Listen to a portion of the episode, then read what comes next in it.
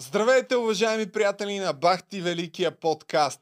Днес ще ви отговоря на въпроса отново с Асен Генов, който преди малко беше тук на това диванче. Сега сме в общия план, предполагам.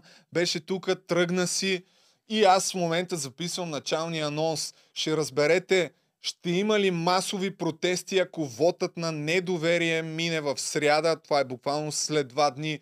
Може би ни предстоят исторически решения, които ще определят бъдещето на България с дълги години напред. Ще направим някакъв анализ на казуса с Македония. Има изключително много а, така събития, които се случиха. Слави Трифонов обвини правителството, че се опитва да предаде България. Има едно предложение на а, френското така наречено европейско предложение как да се реши казуса с Македония, да се вдигне ли ветото, да не се ли вдига. Ще коментирам някои от словата, които Лъчо от скандал каза наскоро по повод а, моя конфликт задочен, разбира се, който имах с а, Тото. А, ще говорим за някои така нива, които, за, за неща, които той вижда на вижда и споделя, че само тези, които имат нещо на втория етаж, могат да направят така като извод, а именно защо Тото е разговарял с, с Киро Брейка. Имаме и с Киро, с Киро Брейка, като казах, ще коментирам неговата позиция относно биткоин, ще ви споделя умира ли биткоин, доказа ли се, че е пирамида или всъщност в момента, в, точно в тези времена, трябва да се оглеждате за най-добри инвестиционни възможности, когато всичко пада, не само с криптовалутите и въобще пазара на акции и така нататък. И така, много интересен и велик подкаст ни очаква. Ако не стане прекалено дълго, накрая ще ви пусна и за едни скамари, които върлуват в парка в студентски град. Ще ви покажа видео за тия шибани измамници да бъдете на штрек, ако гледате от студентски град. Така че сега се прехвърляме с Асен Генов и след това другите теми. Ето, че вече сме с Асен Генов. Благодаря ти, че прие за пореден път поканата, въпреки че този път закъсняваме с един ден заради мен. А, ще направим, смятам, важен обзор и предстои много важни неща. Вота на недоверие, а, който сега трябва да се гласува в сряда. Преди това да ви напомня, между другото, за неговия канал Контракоментар. Има линк в описанието. Това е най-ползотворния ютубър в България, който всеки ден в продължение на може би една година вече не си изпускал видеа. И една от причините, за които смятам, че ще си супер полезен, е темата за Македония, която е повече от актуална в момента. Стана повод и за свалянето на председателя на парламента с нея ще започнем, след това ще стигнем и до вота на недоверие в някакъв момент, но преди това да пуснем няколко неща чисто хронологично от последното извънредно изказване на Слави Трифонов и след това коментара на Кирил Петков и така. Холограмата. Да. Да видим холограмата като външния министр беше предложение да има такъв народ и аз нямам никаква представа какви разговори са водени, а научавам всичко това от самото предложение. В този документ се говори, забележете, за българско мълцинство. А това е нещо, което ние като българи никога не сме приемали. Защото истината е, че в Северна Македония няма българско мълцинство, а има българи. В така нареченото предложение се казва, че трябва да пуснем Северна Македония да стартира преговорите, а пък Европейски съюз и Франция ще гарантират, че Северна Македония ще си изпълни после ангажиментите към нас. После ще приеме българите в Конституцията си като държавотворен народ и после ще приеме решенията от договора за добросъседство от 2017 година. После. А гаранции за това, забележете, че после това ще се случи, ще дадат Франция и Европейския съюз. Тоест, гаранция Франция. Има и друго абсурдно нещо в това френско предложение, тъй като ние, българите, не приемаме съществуването на македонски език, защото такъв език няма. Всички останали европейски държави ще го признаят, а пък на нас ще ни признаят, че ние не го признаваме. Това е резултата от двойствената политика на Кирил Петков от момента, в който стана министър-председател. Така, аз забравих в началото да кажа как, за какво говори Слави Трифонов, за френското предложение, според което ние да свалим ветото за Македония. Още Принуден малко ти давам думата. Само да чуем преди това и отговорите на президента Радев, който вече със сигурност не подкрепя Кирил Петков и неговото правителство и останалите от управляващата коалиция. Не може министър-председателят да внася чуждо предложение без свое мнение. Той не е куриер, а премиер. Премиерът Кирил Петков е категоричен, че ще действа само след решение на депутатите, дори и такова да няма до сряда, когато ще пътува за да се срещне с евролидерите. докато не се вземе решение от Народното събрание, аз не мога да кажа да или не по тази тема, вдига ли се, не се ли вдига. В отговор на президента с позиция в социалните мрежи излезе вице-премьерът Корнелия Нинова. Тя заяви, че никой освен Народното събрание не може да променя позицията на България и попита Радев дали иска да се върне едноличният модел на Бойко Борисов. Атаката в социалните мрежи между президент и изпълнителна власт и парламент продължи и по друга линия. Съпредседателят на Демократична България Атанас Атанасов настоя президентът да даде доказателства след твърденията си, че се пазаруват депутати. Последва и отговор. Трябва да си политик с стаж, за да се научиш да не виждаш това, което всички знаят. А депутати попитаха защо президентът не е подкрепил протестите в защита на кабинета. Постът на министър-председателя концентрира в себе си голяма власт. И ако има проблем с доверието, той се решава не на улицата, а с управленски решения и действия. Така, малко дълго беше, а, то, беше Интрото. този увод. Интрото. А, интрото отиде към 5 минути. А, ти направи вчера, имаш специален контракоментар, посветен на това френско предложение. Аз ти гледах оня ден с Христо Иванов, който коментира. Така че ето вече ти давам думата да кажеш добро ли е това френско предложение за България или е общо взето гаранция Франция? М, Христо Иванов даже мисля, че за първи път а, в публичното пространство описа това предложение. Айде да започнем отзад напред. Президента и търгуването на подкрепа.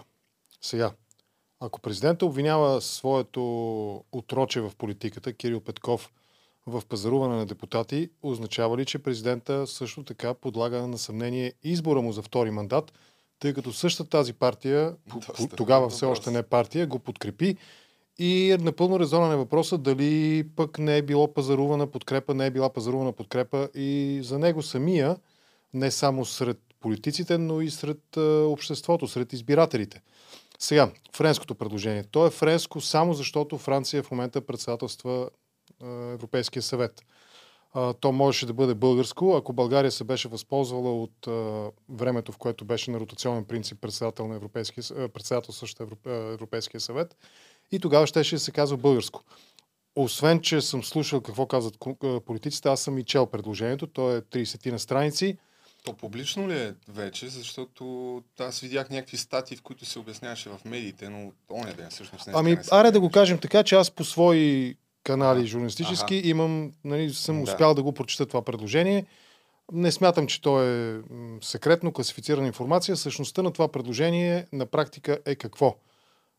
Европейския съюз, Европейския съвет, Европейската комисия дават гаранция за това, че условията на България ще бъдат сериозно отчетени двустранно в отношенията между правителството на България и правителството на Република Северна Македония в, по време на преговорния период. Тоест, не става дума за отмяна на исканията на България, а става дума за процедура, при която по време на преговорите, които ще траят минимум, мнозина казват, и аз съм съгласен с това, 10 на години, и в този преговорен процес има 6 раздела, 6 клъстъра ги наричат, или 6 основни глави с още около 35 подтеми. Част от тези подтеми, бих казал една четвърт от тях, са пряко свързани с свободата на словото, с правовия ред, с фундаменталните човешките права. Тоест, ние можем, разбира се, и с информацията, с образованието, ние можем, разбира се, във всеки един момент, когато конкретният раздел от преговорния процес включва тема, свързана с нашите основателни искания, ние можем да наложим съответно вето на този етап от преговорите. И освен това, в края на преговорния процес парламентите на всички държави, които са членове на Европейския съюз, трябва да ратифицират присъединяването на Македония, тогава е последният ядрения бутон, да го наречем така, в който България също може да каже всичко беше прекрасно, обаче не сте изпълнили още няколко точки. В този смисъл това предложение е една добра гаранция за това, че Европейския съвет и а, съвета на Европейския съюз и Европейската комисия се ангажират с исканията на България. То е уникално по своята същност, защото на практика, заради своята водеща позиция в Европейския съюз, не единствена, но водеща, Франция вкарва двустранни спорове в преговорния процес. България трябва да се възползва от това. България няма да отстъпи от своя национален интерес, няма да отстъпи от своите патриотични, родолюбиви, чувства, от своя исторически сантимент нали, към Македония и така нататък. По-скоро България ще има много по-силен инструмент, защото зад нейните искания, ако това предложение бъде прието двустранно и от България, и от Северна Македония, вече Европейския съюз, Европейската комисия, Съвета на Европейския съюз ще са ангажирани с казуса. То е важно да бъде прието сега, защото след това са чехите. Чехите имат напрежение с словаците и не се знае дали те, чехите, председателствайки, ще да, са толкова да. благосклонни към нас. И в този смисъл аз бих стигнал дори по-далеч. Поведение като това на Трифонов, на, на Костя Копейкин и на други подобни на тях политици, то изма характеристиките на предателство на националния интерес. Защото да, точно това ще я да питам сега. Пак се получава един сблъсък и аз като един обикновен човек, който дори може би следи една идея повече от макар, и, макар и комшия на контракоментар в YouTube. Да, не, със сигурност не съм политически експерт, нито политически журналист, така нататък. Обаче пак имаме сега, едните казват, това предложение е вредно за България. Другите казват, не, не, това, което вие говорите е лъжа. Знаеш ли кое е вредно за България? Вредно за България е позицията, която взема Трифонов. Той казва, аз нищо не съм знаел. Чакай малко, приятелю. Ти какъв точно си, че да знаеш?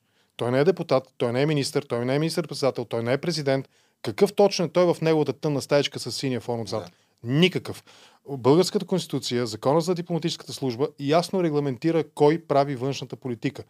Президента представлява България, но външната политика се формира, въпросите по, по въпросите на външната политика, но самата външна политика се формира от Министерски съвет. Тя се изпълнява от, и от министър-председателя, и от външния министр. Генчовска какво каза? Генчовска каза, че, че няма такова нещо. Да, че Оказа се, че това предложение е комуникирано двустранно между България и Европейския съюз на ниво външно министерство. Тя трябва да покаже стенограмите, грамите, паметните записки, от тези срещи и тези разговори. И тогава ние ще разберем, че всъщност това е станало с нейно знание, вероятно и с нейно съгласие. Но ето ти нещо конкретно сега. Примерно от изказването на Слави Трифонов, той каза, че си говорил във френското предложение за българско мълцинство. И това не е вярно. Да. А Христо Иванов слушах при тебе, каза ми не, не е вярно. Ами аз го прочетох, да, аз го прочетох. За нещо, което е според мен би трябвало да бъде очевидно кой... кой Говори се за minorities and communities, т.е. мълцинства и общности. Не сме мълцинство, ние имаме там българска общност. В Македония няма само българи, има и албанци, има и други етноси. Тоест, това е вали... невалиден аргумент, това е фейк аргумент, абсолютно фейк аргумент. Става дума наистина за това да бъде уважено, разгледано сериозно двустранно между България и Северна Македония, Нашето искане е българите да бъдат включени като държавотворен народ в Македонската конституция. И с гаранция за това, че такива преговори ще бъдат провеждани, се ангажира именно Европейския съюз. А вярно ли е, че а, ще вдигнем ветото едва, нали, първата стъпка е да запишат а, българите в Конституцията на Македония и чак тогава започват всички тези останали а, така спорни въпроси, според, по които трябва да се разберем ние с Македония. Не съм сигурен точно с хронологията, тайминга, да използваме една чудесна да. нова българска дума. Не съм сигурен точно с тайминга какъв е, но е ясно, че това наше искане, ако то все още е валидно, а, то ще бъде уважено, ще бъде разгледано двустранно и Европейската комисия, Европейския съюз ще гарантират за това ние да преговаряме с тях. Сега те няма да принудят едната или другата държава да приеме. Въпрос на преговори, въпрос на дипломация, въпрос на убеждаване, нещо в което нашата дипломация се проваля не само при Генчовска, да. а перманентно се проваля в това да постави България значимо с нейната истинска реална тежест на международната дипломатическа сцена. Защото аз, докато ти слушах с Христо Иванов, който действително може би първото място, на което така по-подробно а, говори, разбрах следното. Значи, ако кажем, че приема френското предложение, след това Македония са длъжни да впишат първо българите в Конституцията, след това по останалите спорни въпроси. Логично е, естествено. А, да, т.е. ако те не го направят, няма да има преговори и един вид дори тогава няма да сме ние виновни, че има сме раздел право, има раздел а, законодателство, има раздел а, човешки права. Във всеки един подходящ раздел, това юристите, дипломатите знаят къде да повдигнат и да поставят акцента. Могат винаги да го извадят това нещо като аргумент. А по въпроса с македонски язик, с още нещо, което Слави Трифонов каза, а, че там едва ли не искат ние да признаем македонски език, а то такъв Е, език сега няма. по спомен в въпросния договор, който той цитира от 2017 година, мисля, че подчерта някъде е отбелязано това, че е подписане двустранно на български и на там беше формулирано на дипломатичен език, това, което македонците по тяхната конституция са приели. Нали? Ние може да го наричаме диалект, може да го наричаме наречие, както си искаме, но те го приемат за език, наричат го в конституцията си македонски език и ние сме приели, че е подписан на това, което те са определили като език в собствената си конституция. А ние всъщност този спор за, ез- за езика в какво точно се изразява, защото аз трудно ми е да си представя тия хора, които десетилетия наред буквално са им промивани мозъците, да приемат изведнъж, че езика им е български, а не македонски. А, ние това ли искаме от тях? Смисъл да кажат, че езика им е... Ако това искаме, Защото аз наистина се обърквам и затова, ако евентуално знаеш, ще питам тебе, защото аз наистина не знам какъв точно е спора. Вярвам и голяма част от хората, които гледат. Ами ако приеме буквално думите на Слави Трифонов, на, Станислав, на Станчо Трифонов, думите ако му ги приемем буквално, а, ние, нали, според него, ние българите не признаваме, че съществува македонски язик. Аз мисля, че този спор трябва да се води от лингвисти, от филолози, от хора, които знаят повече от мен. За мен обаче едно нещо е ясно. Аз съм общувал много, разговарял съм много и с политици, и с журналисти, журналисти и с лични приятели. И не е така, че можем да се разбираме перфектно, недвусмислено и без възможности за объркване, ако те си говорят на тяхната норма, книжовна норма, която те са приели за македонски язик. И ако ние говорим на това, което в България наричаме български книжовен език, ние ще имаме проблеми.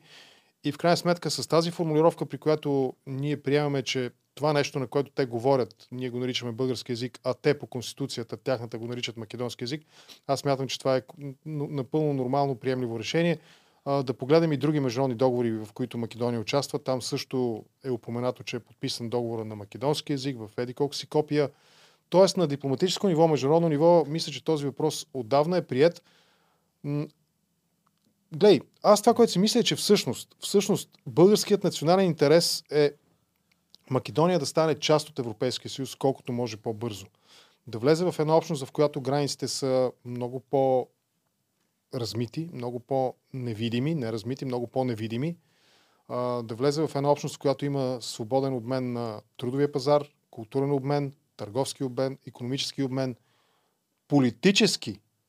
По принцип, предполагам, че всички а, са наясно с това и искат това, обаче нещо, което и ти си видял а, вчера или онзи ден, след като беше да, обявено да, това да, да, френско предложение, излезе новина в БТА, че лидера на опозицията в момента в Македония, ВМРО ДПМН ли се казваше точно, Християн Мицкоски, да. а, да, който излезе информация за 90 хиляди така жители на Скопия, че са излезли на протест. Днеска видях някаква друга Е, информация. 90 хиляди, мисля, че Скопия беше 200-220 хиляди. 2 милиона нещо е цялата Македония. Въпросът Сега, е, айде как- малко да, Да. посмалят с размерите Въпросът е какво казва нали, този човек.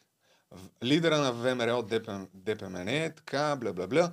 Вместо да дойдете в Скопия и да коленичите, за да се извините за злодеянията, които сте направили срещу този народ по време на фашистската окупация във Втората световна война, вие искате да ретуширате историята ни.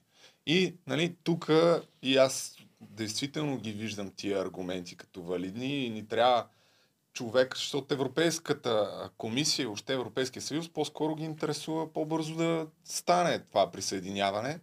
Е, Предполагам, че не ги е грижа особено много за нашите тук вътрешно-балкански конфликти.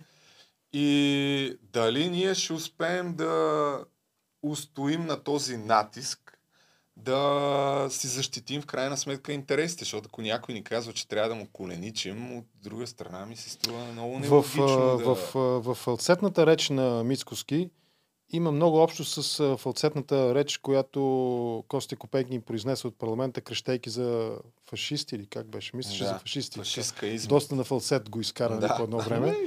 С което на мен ми при, припомни онзи кадър, кой ще ни даде пари, ако си спомняш. Да, Не мисля, че да. на режисьора Евгений Михайлов, мисля, че беше Кой този даде пари? А, виж, ето ти още едно, перф, една перфектна иллюстрация на това, че това предложение, вероятно в него има здрав разум и смисъл. Ако крайните националисти и в двете държави, които вероятно биха си издрали очите нали, на улицата, ако се срещнат, Да. ако и двете групи плюят и крещят на фалцет срещу това предложение, за мен това е една много добра атестация. Не е единствената, разбира се. Трябва да се прочете. Според мен този документ, ако не е публичен, трябва да бъде направен публичен, трябва да бъде коментиран. А, но това е една добра атестация за това, че в това предложение има хляб, в това предложение има резон и то трябва да бъде разгледано сериозно. Но като заговорихме за предложението, има и нещо друго, което пък е камък в градината на Кирил Петков. Казах ясно, Конституцията, Закона за, дипломатическата служба, ясно казва и му вменява на него отговорността той да води тази политика. Тоест, външната политика на България. Той, да- нали, Министерски съвет да я формира, министър-председателя да, да, така да, да, да, да е водеща фигура в формирането и абсолютно, бих казал, като работодател в известен смисъл на външния министр, дори е над него в тази логика и в тази вертикала на властта, трябваше да мине през Министерски съвет, Министерски съвет на някакъв външно-политически съвет да, да вземе решение, да го насочи към парламента, парламента, ако е необходима ратификация, да го ратифицира, а не Петков да си измие ръцете и да каже, нали, я подръж бебето и да, го хвърли на депутати в парламента. Той това каза, Аз не смея, нали? Аз Да. нищо без вас няма да направя. Много се извинявам. Може би малко Той се трябва да е водещ. оплашил, а, Защо не го коментират? Чернева, той защо не коментира това предложение? Да кажат, в него са описани тези и тези неща, както аз казах ясно. Всичките тези спорни въпроси всъщност гарант за това, че те ще бъдат разгледани преди Македония да бъде прията в, Македонски, в Европейския, Македонския съюз. Да. В Европейския съюз гарант за това е именно самият този Европейски съюз през своите институции. Само Мълчат като комунисти на разпит. А, да, сега ще питам за стъпките от тук нататък, всъщност какво трябва да стане, за да се приеме, но преди това да обърна внимание на тази новина, не знам колко е вярно, просто видях в БТА, а, опровержение един вид, че този протест, който е организиран вчера, бил пълен провал, който струва 300 хиляди евро и тук в статията се говори още за платени автобуси, че били основно симпатизанти докарани Ами на- тя снимката, панорамната го показва. Сигурен съм, че може да бъде Да. направено някаква груба оценка. Ако Като гледам, това е, Това е горе-долу разстоянието нали, от 90 партийния хиляди. дом до, до, до, до, това, до военния клуб в София, жълтите павета в София, така наречените. Тук наистина аз не бих казал, че са повече от а, 10 на 15 хиляди души. И наистина за мащабите на Скопия 100 хиляди души, 90 хиляди души, това е, това е фантасмагория. Да. Нали? Това е продължение на опита им да, да си припишат някаква изключителна античност. Нали? И Дисниленда, който са си направили от, скулптури, от скулптури в а, центъра на Скопия. Няма смисъл. След като Мицкоски а, у нас а, а, партията, оглавявана от а, доносник от Държавна сигурност ВМРО и Кости Копейкин а, са против това предложение. Едновременно двата антипода са против, значи в него има хляб. Трети път го казвам. В това предложение има резон. Европейския съюз казва, ние ще гарантираме това, че двете страни ще разгледат тези От спорове. това, което се опитвам да се ориентирам и аз по изказванията, нали, звучи, че действително нашите интереси, така или иначе, зависят основно от нас да бъдат а, защитени а, така от Европейския Дори повече, съюз. в това предложение се казва за изработване на екшен план. Аха. Тоест план за действие, какво да се направи. Нали? А ако наистина чешкото председателство по-скоро ще бъде така по-хард и, и по-сурово спрямо нашите интереси, не знам. Но всъщност ето, за да се приеме пък какво трябва да стане, защото аз разбрах, че там има а, това, което каза Радев, че Кирил Петков бил куриер, всъщност не отговаря много на истината, защото той дори юридически, ако не се лъжа, няма как да внесе някакво друго предложение българско. Или се лъжа? Това, което разбрах по спомен от Христо Иванов е, че наистина това предложение е внесено. Цитирам го него, защото той е политика, който нали, последно говори публично в моя епизод, в моя подкаст, в контракоментар. А То е внесено до Министерски съвет и оттам е препратено към Народното събрание. Предполагам, че и това е технологията. Но със сигурност Министерски съвет, Външно министерство трябва да се произнесат дали да го легализират с някакъв подпис и печат, нали? А, или по някакъв друг начин, но, но това е механизма. Това е механизма. Министерски съвет и президент, парламента. И за, и за това всъщност е цялата тази врява. И това е много хубаво, че ние всъщност стигнахме наистина до едни, макар и квази политически, но все пак политически аргументи, защото предишният сюжет с крадливите фирми, с мафията, с нали, Да. взаимните обвинения между Петков и Караджов, той рухна. Как рухна? Най-близкият човек в а, кабинета до а, Кирил Петков, а, а, м, говорителката му Лена, Лена Бориславова, каза буквално в медиите в прав текст, че в този кабинет не са плащани, няма незаконни плащания, няма съмнения за корупция. Парафразирам думите, но това беше посланието при Ризова в BTV. Да, аз там, доколкото следих, даже го бях вкарал в видеото, дет качих вчера, ама го махнах, защото ми се стори излишно и нямах много време да го монтирам. Но всъщност и двете страни се прави там, докато се обвиняваха, доколкото аз разбрах. И Кирил Петков и Гроздан Караджов, защото плащанията са предварително одобрени.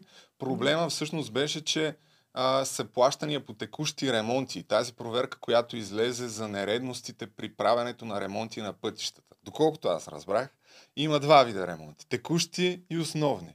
Основните ремонти обаче, за да се направят, трябва да мине през обществена поръчка, през конкуренция и през някаква много дълга и тромава процедура. Докато ако е текущ ремонт, агенцията по пътна инфраструктура може да си избере а, самоволно на коя фирма да даде и да възложи текущия ремонт. И примерно казва, тук искам да оправиш този тротуар, ей ти 200 хиляди лева. Упростявам грубо, нали? Инхаус, мисля, Да. че. Не, не, то даже май не, не знам дали това се води Ма инхаус. да, виж, но е ето, така. Борислава Обаче го каза. след това просто дават допълнително средства, чрез нещо като анекс, пак без обществена поръчка и по този начин Да. се правят основни И ремонти. точно по този повод Бориславова при Ризова Да. каза, че няма, а, мисля, че точната фраза беше незаконни плащания. Да, няма да. Тоест, Трифонов си измисли аргумент. А, първо, първо, основното нещо. Той няма никакви правомощия, не е в позиция да иска на него да му се отчита който и да било. Той никакъв не е.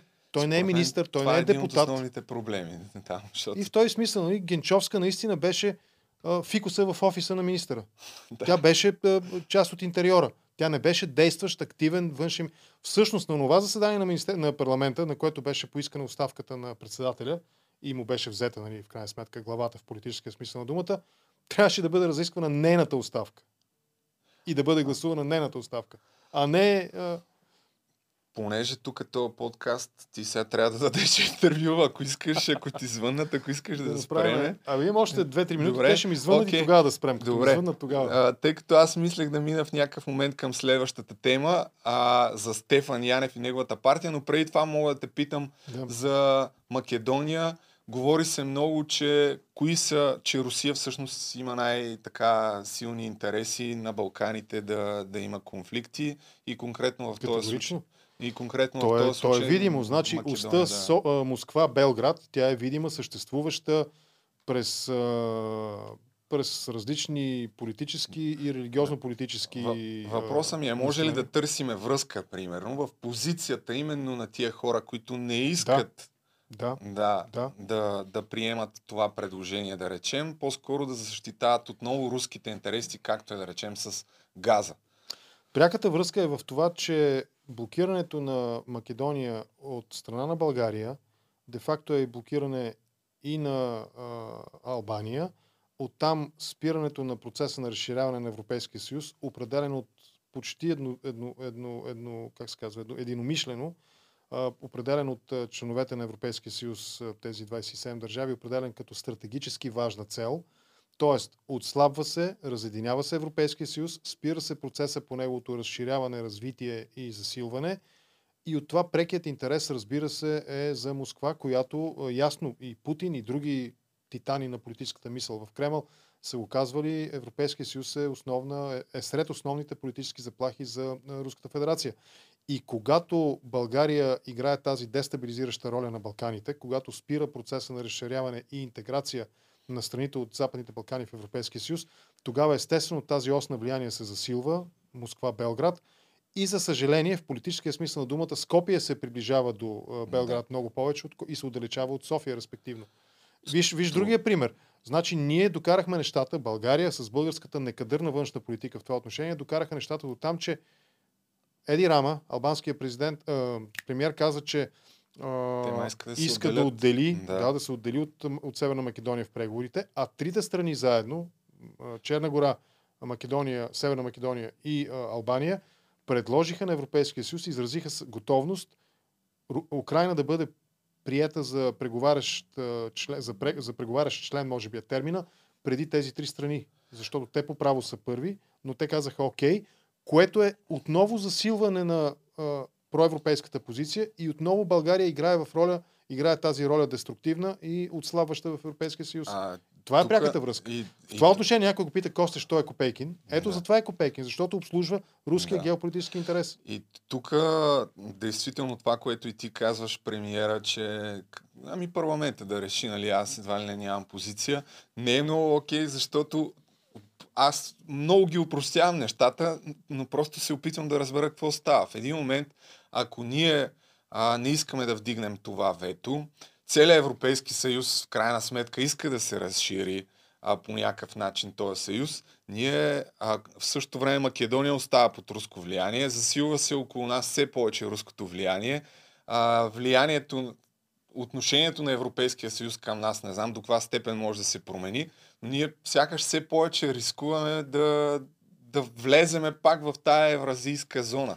Да не говорим, че все по-усилено се говори за референдум за излизане от Европейския съюз от страна на Костя. Айде, той скоро може би няма да се домогне до властта. Има едно много интересно клипче, забавно, което излезе тези дни. Госин Костадинов, много млад младеж с още черна коса, говори за добрите европейски практики и сред тези добри А. европейски практики казва има го, аз ще ти Къде? го Мога прата, да го- ако да го искаш да пусна, го е, сега вкараш в евентуално. видеото. Да, на моята страна. Споделил го- ли си го? Да, да, на моята страна във Фейсбук. Я, да, верно, иди там и да го пуснем. Направо Чакай. то е много кратко, 10 на 15 секунди и като много добра практика. Нали? Той казва а, високите европейски заплати по няколко хиляди евро. Още малко Оха. надолу, още малко надолу. Дано... Ето го, това е. Е, дай да го пусни го. Една от европейските практики, европейските заплати, които са по хиляди евро. Съм го видял това. Добрите европейски практики. Европейска практика е хубаво нещо. Една от европейските практики, европейските заплати, които са по хиляди евро. Европейска практика е хубаво го- да го повторя, нали, да е ясно, защото малко е изрязано по-рано, отколкото трябва. Не е мой клипа. Добрите европейски практики. Една от добрите европейски практики са европейските заплати от по 1000 евро. Ма лицемер, бе! Къде си тръгнал с това лицемерно отношение, бе, човек? Преди 15 на години, вероятно толкова е това Да. клип, че не знам коя година. е. гледам Нали, не мога да видя, да. Колко добра практика нали, са високите европейски заплати и сега същия този човек казва, не, еврото е нещо много лошо. Да. Защо? Защото той се цели в, именно в този електорат, който е политически интелектуално мързелив. Аз мисля, че става все по-очевидно за много хора, дори противно на така множество защита. Има още време, не? След Да. малко. А то ти ли трябва да се обадиш или Не, те ще ми звънат. Те ще ми добре. звънат. А, по някакъв начин си мисля, че противно на това, че всички смятат, че Възраждане ще има някакво сериозно увеличение на вота, може би ще има повече от, от, предния, от предните избори, но аз съм на мнение, че все повече хора си отварят очите, че този човек по никакъв начин не защитава българските национални Има, интереси. аз това с моите събеседници го коментирам. Има два полюса в момента, или по-скоро два политически разлома. Единият със сигурност това е полюса уста по-скоро, не уста, уста между двата полюса. Евразийск, Евразийския полюс и Евроатлантическия полюс, а другия, разбира се, това е традиционният напоследък в България разговор, политически спор, дебат, а, корупция, антикорупция, мафия, антимафия, граждани, корумпиран политически елит. Това разделение. Тези избори, защото почти сигурно е, че ще бъдат пресрочни, те ще дадат възможност да се объединят тези два разлома в един. Да стане ясно, че на едната страна на разлома е евразийското корумпирано политическо а, а, съществуване, а, економическата корупция като основен, износ, основен инструмент за влияние на Руската федерация, а от другата страна са точно тези евроатлантически а, политици и а, настроения, да го кажем така. И политиците носят отговорност да го артикулират това ясно на избирателите. А сега ти предавам да спрем, Добре. за да отговоря за интервюто. Айде, след това продължаваме с Стефан Янев и вота на недоверие. Продължаваме след интервюто на Асен Генов по БНР Пловдив. Мога да го гледате там, да го слушате, да, да няма да го гледате. А Стефан Янев учреди партията Български възход. Тук като покритие може би ще пусна набързо. Но от последните минути всъщност аз разбрах, че е имало едно голямо разочарование за демократичната общност в България по време на това учредяване. И то е именно присъствието на Луна, която преди време, когато беше кандидат за президент, каза, че няма да е в една стая с агенти на ДС. А ако не се лъжа, Стефан Янев е един такъв агент на държавна сигурност. Тук набързо видях някаква информация, че 91 година е бил вербуван в самия край на ДС като а, Кирязов. Сега не знам дали е вярно. Това ще ме прощават, ако не, ама по-колко да се лъжа за тия работи. А, та, въпросът ми е за ролята според теб на на Стефан Янев и неговата партия, като всъщност по-съществената новина, която излезе същия ден е, че дясната му ръка напусна на самото учредяване партията. Е, Учредената да, партия ще се дистанцира от общо приятите в политиката ляво-дясно център. Партията е определена в, да работи в идеологическия спектър на национален консерватизъм, обърнато към българските традиции, българските традиционни ценности – училище, семейство, вяра, общност. Партията ще бъде от такъв тип обединител. Тя ще обединява всички български таланти. Един от най-близките съратници на Янев, Ралица Симеонова, изненадващо обяви днес в социалните мрежи, че няма да е част от партията, като мотив посочи кадровия проблем. Формацията е обект на нездрав интерес и се пълни с странни партийни отломки и компрометирани личности. Прецених, че няма как да бъда част от този проект, чрез който аз в лично качество не мога да изпълня основния си ангажимент, т.е. не мога да гарантирам, че няма да бъдете излъгани и предадени за пореден път. Ралица Семенова е много качествен човек, да, тук казва, просто така е решила, така е направила. Да. да. А, само да припомня нали, набързо, че всъщност Стефан Янев е човека, който в началото на войната в Украина отказа да нарече, че това е война, повтаряше опорките на Путин дълго време за специална военна операция, след това стана един конфликт с Кирил Петков, напусна като министър на, на отбраната и започна много усилено да се спекулира, че всъщност ще прави партия с про, защитаваща проруските интереси. Дори Копейкин, когато тръгнаха тия слухове, му каза, ако дойде при нас, ще го вземем, след като го махнаха от правителството, но ако направи партия, ще е доказателство, че е поредния американски продажник. Нещо, нещо от този род а, беше. Каква според тебе ще е ролята на, на тази партия? Uh, най-краткият отговор е иронията, с която реагира обществото, една част от общественото мнение и партията Български възход я прекръсти светкавично и даде, според мен, напълно подходящото име Български Възток. Възток е на руски изток, на изток от България знаем кой е, на северо-исток от България знаем кой е. А, иначе, на мен целият този проект ми прилича много на поредната политическа инженерия в България един човек неясно откъде катапултира в Министерски съвет, в служебен кабинет, служебен премьер, назначен от един президент, който също точно толкова милее. Той е. Той, всъщност това е тази прослойка български патриоти, да го кажем така, които са всъщност не български патриоти, а са московци. А, да, забравихме всъщност, че Стефан Янев е натовски генерал, ако не Той Радев е натовски да, генерал. Ама... И Радев е натовски генерал и уви, достатъчно нашите зрители, които ни гледат, могат достатъчно да потърсят и да намерят в интернет, в YouTube интервюта с действащи и бивши натовски генерали. Първо, първо има нещо, което се спазва в нормално функциониращите демокрации и политически общества, системи. И то е, че военните, по подразбиране, те са деполитизирани. Те гласуват, нали, но те са деполитизирани. И когато един военен спре да изпълнява своята функция, независимо дали се уволни, защото така иска или защото е навършил пенсионна възраст или каквото и да било, той е един период, който аз би го нарекал карантинен период. Това е периода, в който той а, така, keep a low profile. Да. Поддържа нисък политически профил Именно защото се предполага, че заради спецификата на своята професия и своите занимания като висш офицер с две, три или там колкото звезди нали, генералите носят, той би трябвало да е малко една идея по-далеч от политиката. У нас това не го виждаме, за съжаление, и най-ярко не го виждаме у Радев.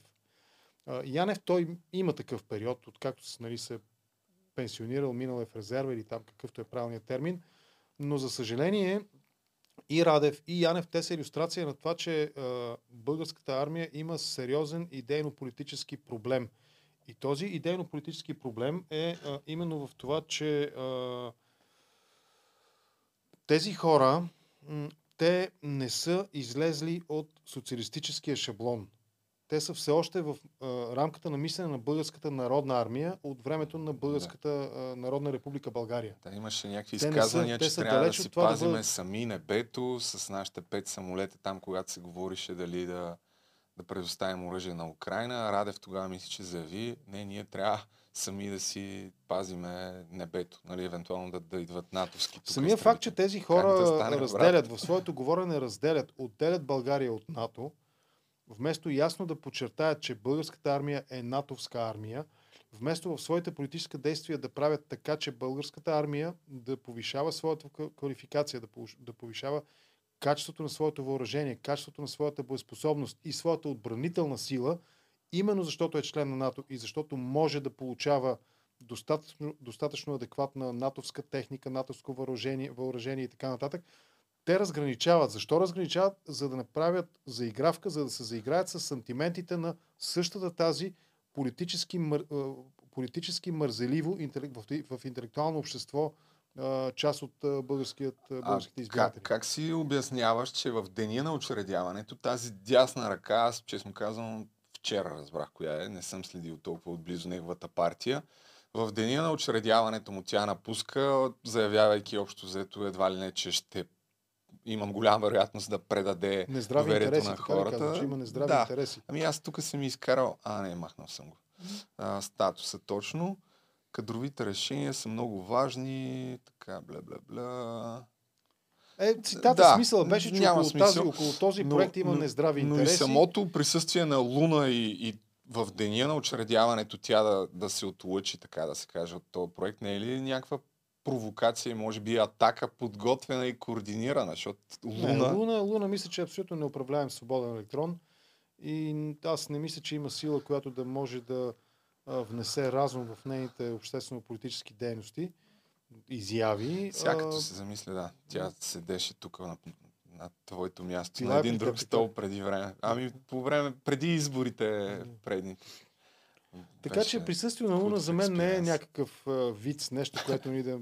Е, окей, всъщност то е виц.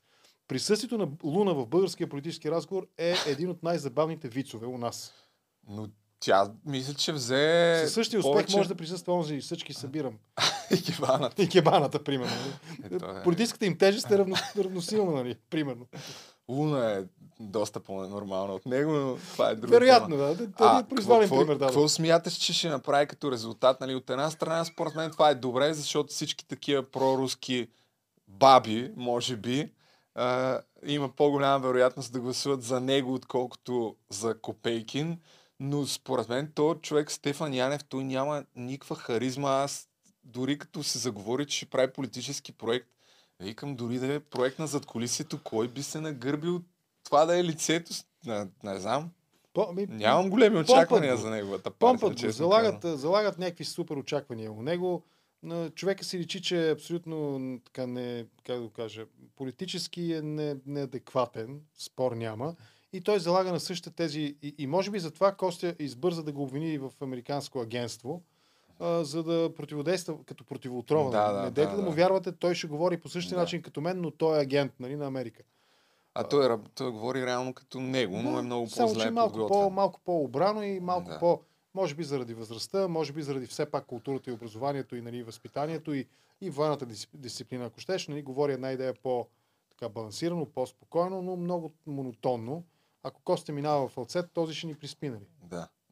И в същото време беше изказал едни сериозни глупости при Цветанка Ризова преди, но както и да е. Добре, последен въпрос за него и продължаваме Добре. към предсрочните избори, тъй като така или иначе има връзка с това. Очакваш ли да влезе в парламента такава партия? Тук като топ прогнозитори Аз мисля, че, аз мисля, че а, присъствието на подобни формации, като Български Възток, като Възраждане на а, Костя Копейкин и други подобни, зависи, от, а, зависи от това м- доколко, доколко, доколко ще се справят с много тежката задача а, тези политически партии, които са евроатлантически по своята същност, които а, виждат развитието на България единствено в взаимодействие и участие в тези основни политически съюзи, Европейския съюз и НАТО, военно-политическия съюз НАТО, отбранителния съюз НАТО, колкото по-ясно те преведат нуждата от това нещо и ползата за България от членство в тези два съюза на електората, на иначе абсолютно безинтересните от гледна точка на политическо съдържание и Трифонов, и Янев, и Копейкин, а, толкова по-добре ще бъде. Ако те успеят около себе си да обединят наистина, затова говорих нали, за евроатлантическия полюс, ако успеят около себе си да обединят самишленици, да говорят разбираемо на периферията на, а, а, така, на твърдите ядра на Янев, на, на Костя, на Трифонов и така нататък, толкова по-добре. А, всъщност тези избори ще бъдат наистина тест за политическа зрялост, защото според мен да разчиташ само на София 1000, а, Пловдив 4000 да. и Варна 9000, Да. нали, на централните зони на тези три най-големи града в България, а, това е политически незряло отношение. Ти трябва да стигнеш до хората по селата, там където Трифонов стига, Да. там където Янев иска да стигне, там където Костя вероятно стига, за да печели подкрепа в тези мащаби и в тези проценти. Добре, преминаваме направо към а, вота на недоверие. Набързо да кажа, миналата седмица, след като гласувах а, оставката на председателя на парламента, за който дори от ДПС и от ГЕРБ буквално казаха, че не се обсъждат неговите личностни качества, ми по-скоро е политически дебата. Имаше много скандали, включително и това на Костя, което каза за политическата измет а, с протестите, които се образуваха буквално часове след като, даже минути може би. Фашистка изма. А, Фашистката измет, да. Аз съм изкарал тук няколко неща, тъй като ги гледах и не бях гледал от бая време заседания на Народното събрание. Беше страшен цирк. Но може би едно от най-впечатляващите така, а, които оставиха емоции в цялата зала, беше на Асен Василев изказването. След като Мустафа Карайде излезе и ги обвиняваше, че са мафия. Той мина малко на фалцет, да. Да, тук имаше бурни аплодисменти. Мисля, че не го видях много в медиите, затова ще пусна малко. Живее в държава, в която дебатът за председателя на Народното събрание не е за човека, който ще заеме този пост. Дебатът за председателя на Народното събрание е и трябва да бъде за това, кой е най-достоен да води това Народно събрание. Не за нищо друго. До момента, до който постовете са функция на хора, които не присъстват в това Народно събрание, България няма да бъде свободна от точно тази мафия и задкулисие, за която и Вие говорихте.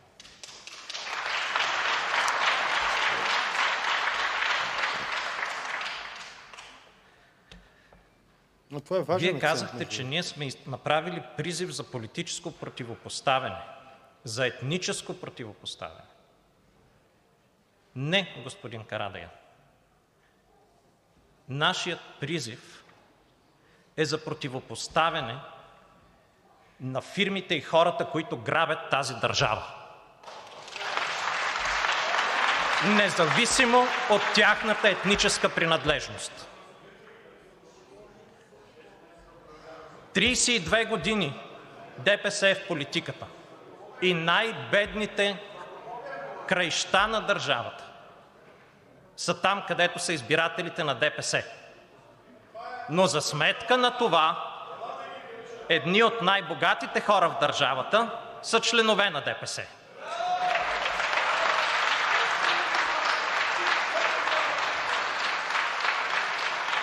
Ние не се борим и не проповядваме срещу хората, които живеят в районите, които гласуват за Вас.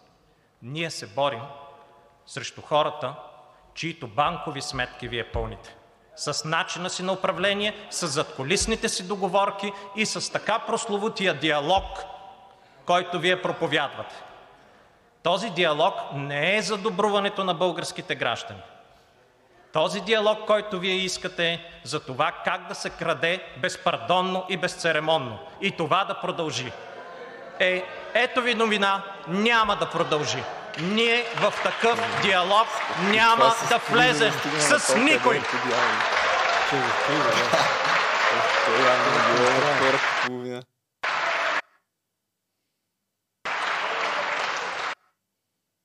Нашето пребиваване на политическия терен с надеждата, че ние сме нещо временно, което ще отмине.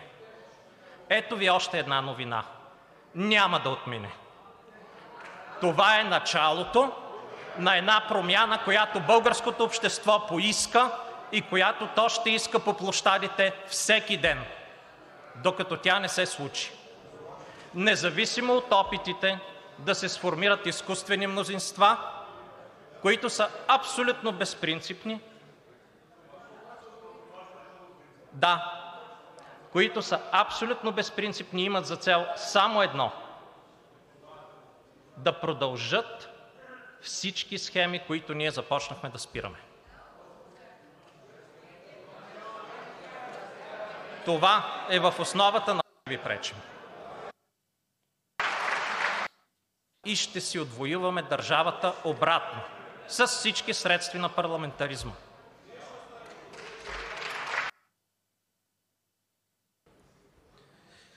Вие казахте, че най-добрата антикризисна мярка щяла да бъде оставката на правителството. Така. Да, това наистина ще бъде най-добрата антикризисна мярка за кюлчетата, шкафчетата, крадците на Капитан Андреево и всички, които се опитват да заграбят милиардите на българския народ за собствено ползване, вместо те да отидат за пенсии, здравеопазване и образование. За тях това ще бъде антикризисна мярка, защото са в криза!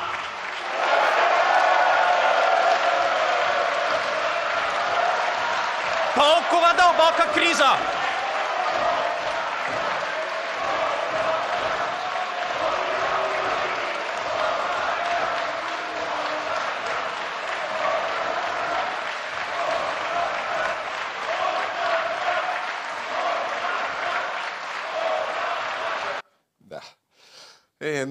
Няма да отбележа и то цялото изказване. Е, ще играе ножицата малко.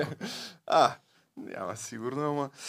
А, ами, според мен, а, между другото, това беше едно от най-въздействащите там изказвания по време на, на тези дебати. И аз генерално смятам, че Асен Василев има много по-добре говори от а, Кирил Петков. Не знам дали не е добре да си преосмислят, който е лидера на, на партията. А, но конкретно защо според тебе се стигна, айде, буквално с две изречения, каква беше а, така, причината за да, да, за да си иска вод на недоверие, за да дойде мафията ли на власт и какво очакваш да стане от гласуването, което предстои?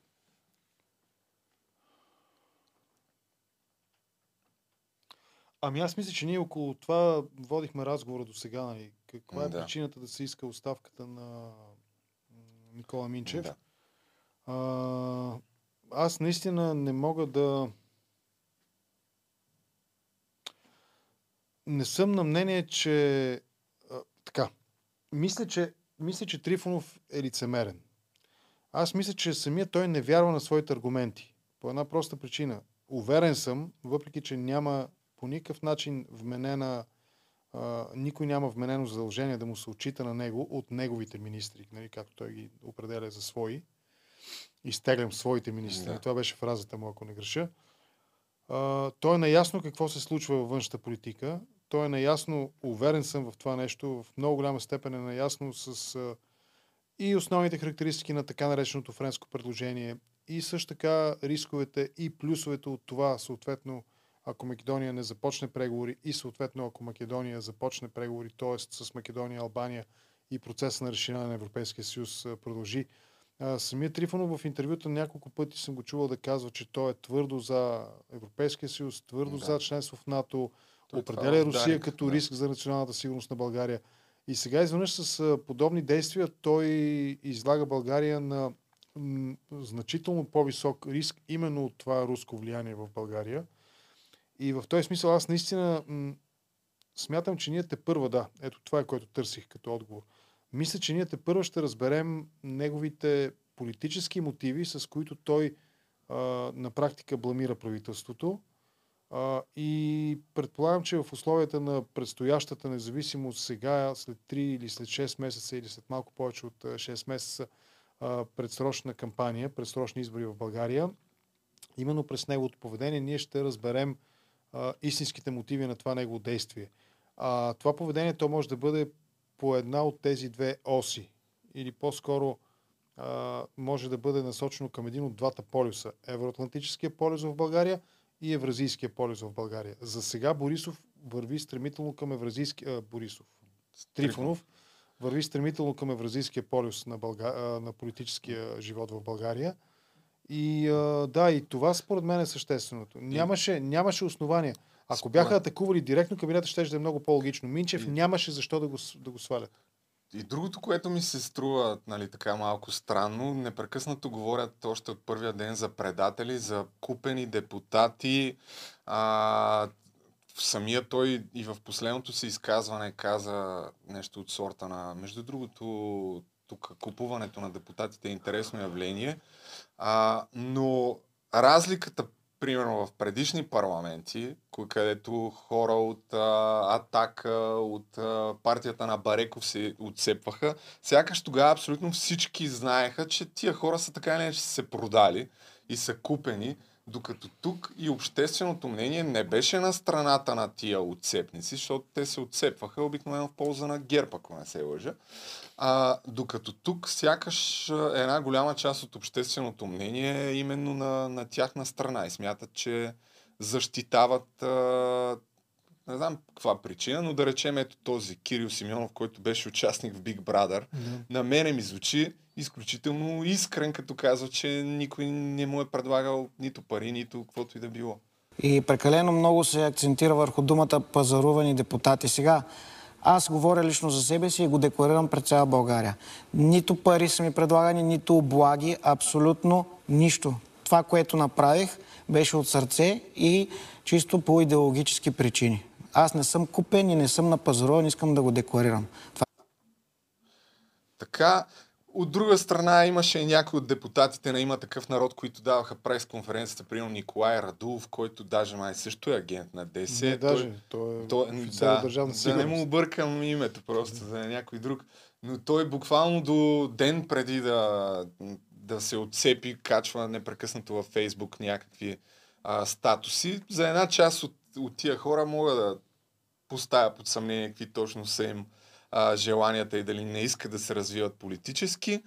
А, но за други, според мен е абсурдно да, да, да се говори, че, че са купени.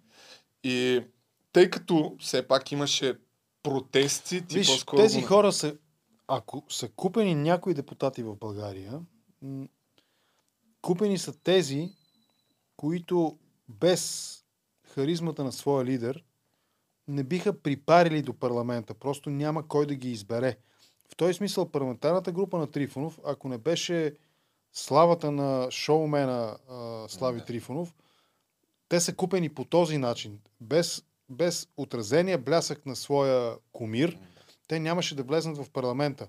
Същото беше доскоро и с голяма част от депутатите около Борисов. Ако не беше алфа машкара в българската да. политика, мачото на българската политика, онзи с черния шлифер и втъкнатите в корема, нали, в, в, в колана Пиштови, Борисов, те нямаше да припарят до парламента. Онази клета дама Русица или как беше, която щеше да си ходи на село, да. нали? Кога тези хора ще влезат в парламент? Купуването започва от там. Липсата на качествен политически разговор липсата на, не липсата, а наличието на много тежка пропаганда през доминиращата част от медиите в България, това е което драстично манипулира, манипулира вота в България. И заради това, а, заради това хора, които иначе най-вероятно бихме ги видяли а, докато не сипват бензин в колата, да речем, и при никакви други обстоятелства, те могат да стигнат до парламента. Това е.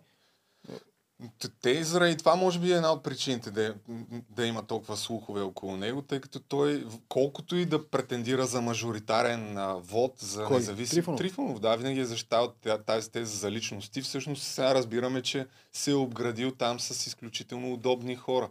Включително и Пламен Ников, който беше кандидат за премьер, ми той след като го махнаха, той не му се е чуло името на този човек. Какъв лидер и какъв премьер може да бъдеш, ако ти... Аз съм разговарял с част от тези хора. Да. Аз съм разговарял. За мен, за мен, ще го кажа откровено, понякога ми е трудно да водя нивото на разговора, да водя, да водя разговора на такова ниво, че да не се излагат тези хора със своята политическа дилетанщина. Еми, това е положението. Хвани в България. всеки един от тях, нали, отцепници на отцепници, без значение, и ги разходи из целия конспект. Геополитика, ляво-дясно, Русия, западния свят, България, Европейския съюз. Това са крещящо некомпетентни хора. Крещящо. Купени били. Няма как да го купиш. Той хубаво е, хубаво е че, хубаво е, че Искам- някой от тези хора понякога проговаря нещо Искам да морално кажа, и че те казват все пак според мен и за голяма част, или поне за една част, не знам за каква точно, защото но не съм ги слушал много, но и за продължаваме промяната въжи същото за младите им депутати. Но сега няма да отварям тая тема. А, последно имаше обществено недоволство след като свалиха така председателя на парламента. Смяташ ли, че ако в сряда се гласува вота на недоверие, първо каква ти е прогнозата Мгм. за това, Мгм. А, тъй като Костя Копейкин насрочи протест в под... или не знам какво точно шествие а, в подкрепа на неговата партия, час и половина по-рано а, от обявеното вече в а, 18.30 или в 19 часа. в сряда. Да, в сряда на продъл- продължаваме промяната. Това събитие, което може би Ми не знам, тях. искаше ми се да имаме една кристална топка, която ни да потъркаме с теб. Сега да я сложим тук и да, да. видим какво ще се случи, но а, Аз си мисля, че ще излязат бая хора на, на улицата. а чакай, въпросът беше дали ще има хора на улицата или дали ще мине Дали вота ще, на има, недоверие. дали ще има протести? Аз според мен ще, О, ще ще има. гласуват. Залога е прекалено голям и, и, и, и, и това, че ще има хора на улицата, според мен, така мисля, че ще има, а, се подхранва тази необходимост или заряда по-скоро. Зарядва, заряда идва именно, именно по тази ос, именно по този кливич, по този разлом а, евроатлантизъм и евро, евро, евразийство, евроазиатщина. А забелязвам, че се, говори, че се говори от възраждане основно за гражданска война. Смяташ ли, че това, което те правят, всъщност целят и, и това, техните симпатизанти, умишлено да влязат в такъв пряк сблъсък с а, фашистката измет?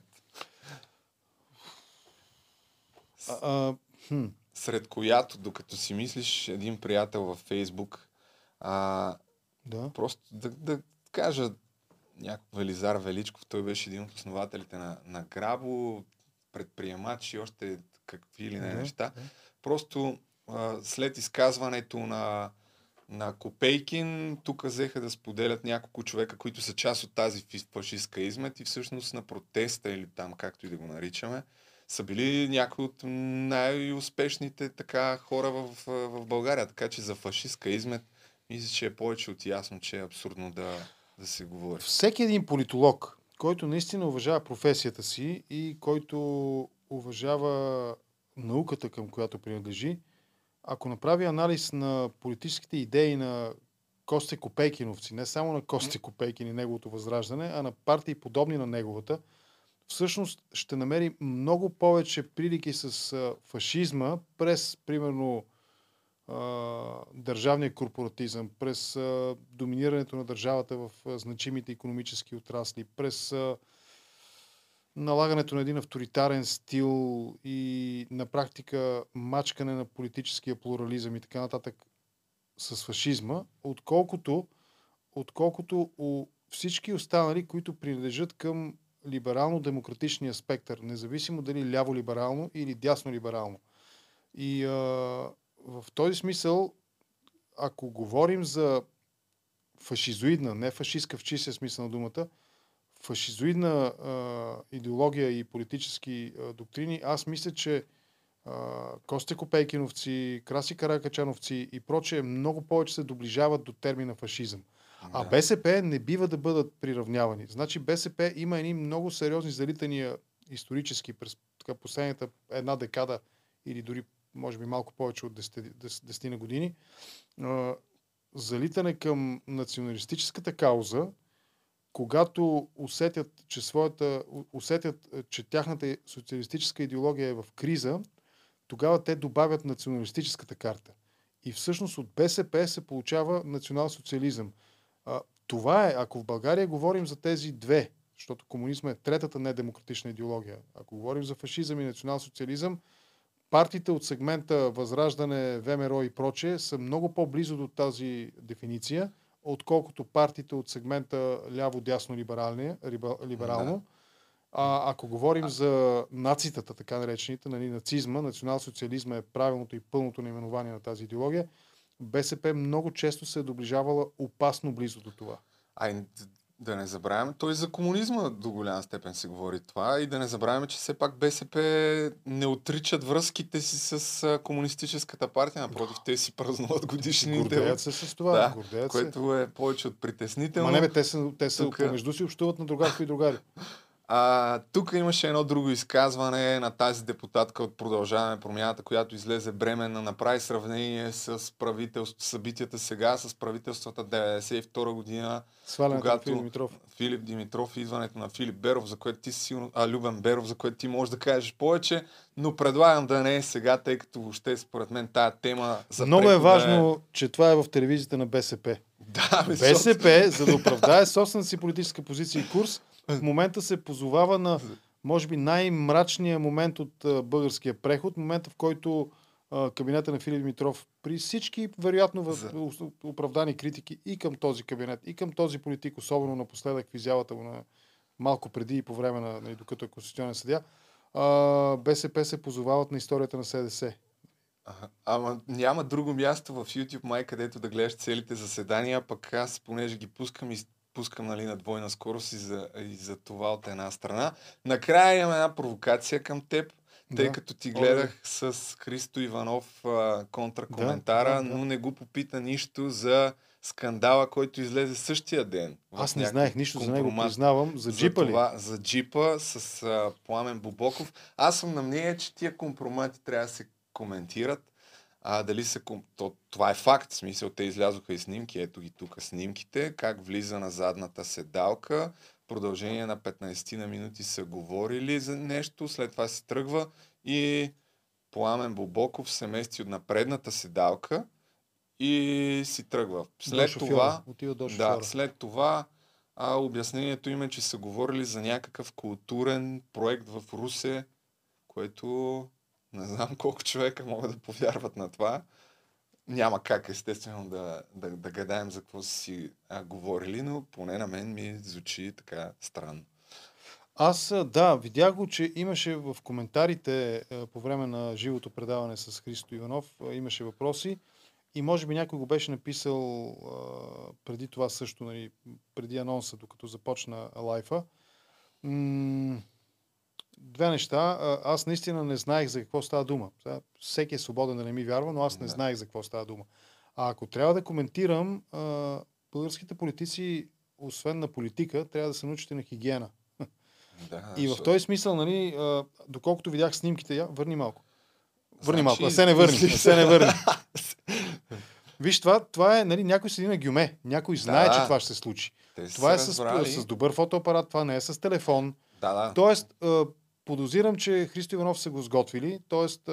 най-вероятно е предварително подготвено това нещо. Съществува такава вероятност. Няма да, няма да се изненадам, да се потряса от изненада.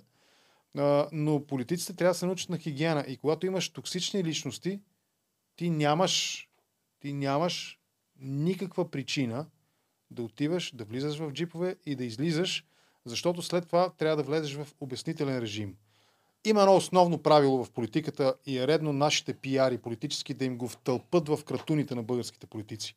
Това правило е, че всяко нещо, което правиш, трябва да можеш да го обясниш разбираемо и приемливо за електората, за избирателите, ако на другия ден го видиш на първа страница на вестника на снимка.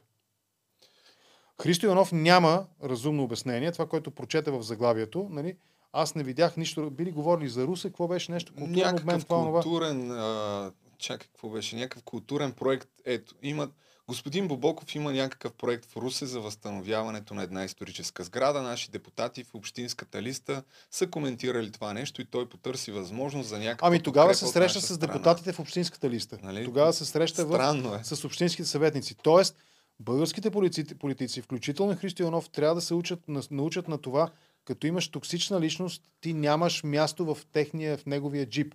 Каква е разликата между шефа на Пирогов, Балтов ли как се казваше, в, Да. на задната седалка на джипката на Борисов и Христо Иванов на задната седалка на Бобоков? Няма и, разлика. И другия голям скандал, за който е показателно, между другото, никои телевизии не говорят. Е това предния път в Махмурлийския подкаст заседнах набързо темата. Тая снимка от Солун, която и включително и онова видео, в което може би Кирил Петков и Лена там нещо се качват в един апартамент.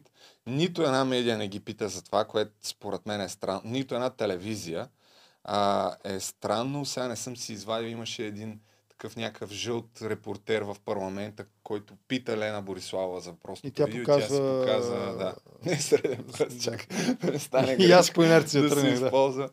Показва пръста на си, че е пръст, А тя, тя за кой е сгодена всъщност? Май днеска някой ми каза за Ми, председателя Мисля, на че същия този, с когото бяха разтурили преди време Така. а, оговорката за сватба, после пак се Значи, сгодили. не, чакай, Обаче, виж, на фона на, на фона на Лена, която си показва пръстена, а, Линда, а, Линда, да, тази другите жена, имена не ги да. помня, Петкова, а, тя пък пусна едни снимки там и едни статуси, А, вярно, а, че. в които обясняваше как нали, ходила да взема хими, прането от химическо Еми- чистене и колко щастлив се върнал, върнал а, Кирил Петков нали, след този Да. протест в, а, или тази Подкрепи. Ами аз митинга не в изкарах, аз ако, понеже предния път си спомням, че Очевидно- нали, не очевидно- много да очевидно, нали, но максимално- може другия път, ако нищо не се случи, да набързо все пак да го отбележим, защото тук в това Виж, в едно изречение, имаше от- скандал. Очевидно е, че тече някакъв опит да се спинне казуса. Нали? Има и Да. такива технологии, спин доктори им казват, да се спинне въпроса и нещата да изглеждат по друг начин, да имат обяснимо и рационално обяснение по-скоро, да имат разумно и рационално, разбираемо, разумно и рационално обяснение. На тази снимка аз продължавам да не знам кой е човека. На тази на... снимка стана ясно кой е. Мисля, че посланника ни в Гърция. Може да бъркам, не съм сигурен, но Да. всъщност тук скандала беше, че Да. в Солун има някаква среща. А, такава, м, забравих точната формулировка, но на различни държави, мисля, че Да, основно да, да, да. балкански.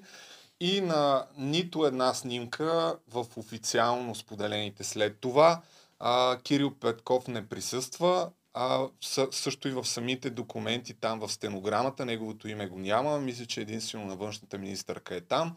Той се появи единствено на една снимка от Инстаграм профила на гръцкия министър-председател, ако не Да. се лъжа.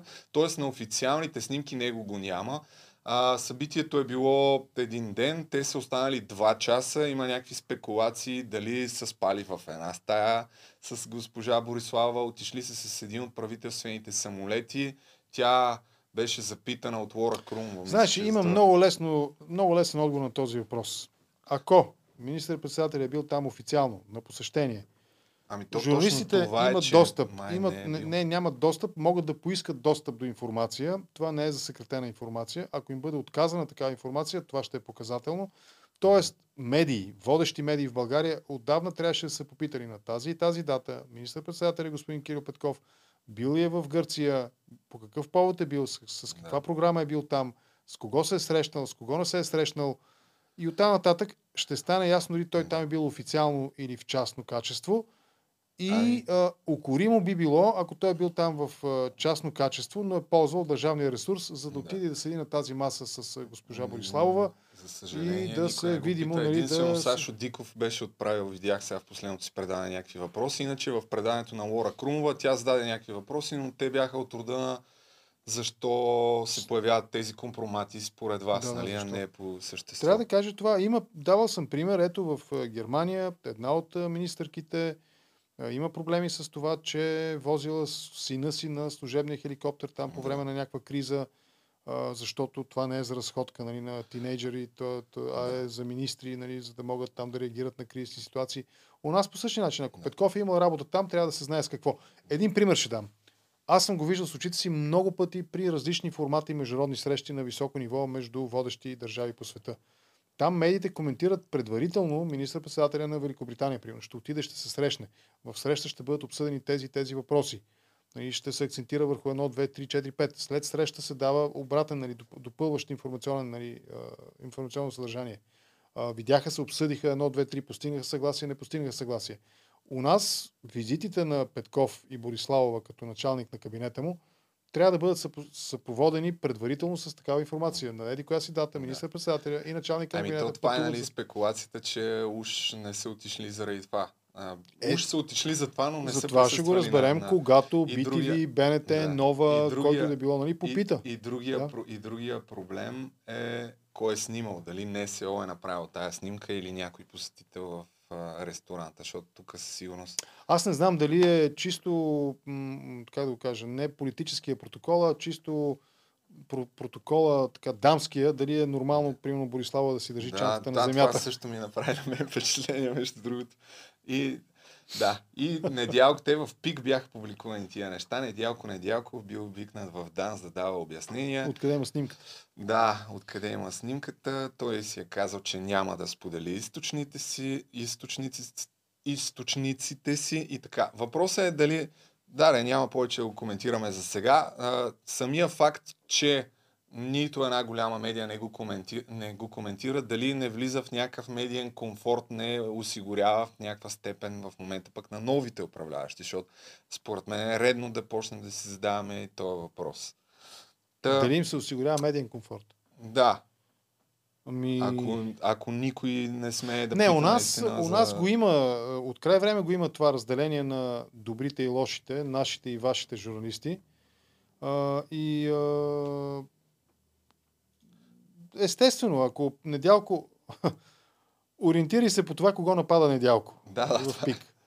И разбира се, този, когато Недялко напада, понеже видях това клипче мое, нали, Да. дето така. дай с него ще завършим. Аз понеже Очевидно е, че когато Недялко напада някого, очевидно е, че тези, нали, за които сега ще стане Да. дума, ще са в негова подкрепа. И толкова Скоро- примитивно това, че даже Вчера или досадно. оня ден ти отворих канала и цъкнах да видя, абе, толкова много видеа имаш, дай да видя кои са ти най-популярните. И едно от най-популярните ти, ти си имаш супер лоялна аудитория, която... Контракоментар по-ско- Loyal Fans. Да. You never Тоест, walk alone. Нямаш нали, някакви видеа, които да са много, а, много по-гледани от другите, което означава, че... Че е лоялна, да.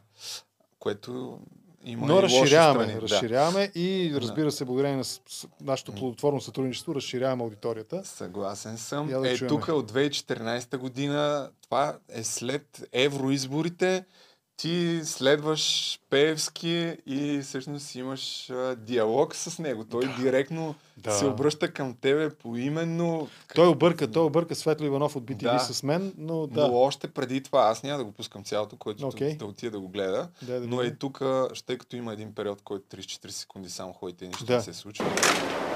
Но някакво, който ти казва... На «Е, колко предизборни събрания участвахте? На достатъчно. Достатъчно. Дори на последното не бяхте. Имайте търпение, ще отговорим на всички тези въпроси след малко. Заповядай. Питаха го за връзката с партията на Бареков. Има ли такава? Първо ви отговорете за връзката ви с Прокопия, господин Генов. Моята връзка с Прокопиев. Никаква. Спрете се да поговорим. Спрете се да поговорим. Господин Певски, защо не искате да говорите и се появявате толкова рядко? Е. За да не ви виждам вас, господин Генов. Това не бях аз. Друг зададе въпрос. Аз какво ви преча? Лично аз какво ви преча? А кой ви предложи за шеф на ДАНС? Господин Гоен, вас ви е предложил Прокопия. Не, не, вас кой ви предложи за шеф на ДАНС? Толкова ли е трудно да кажете? Еди, кой си?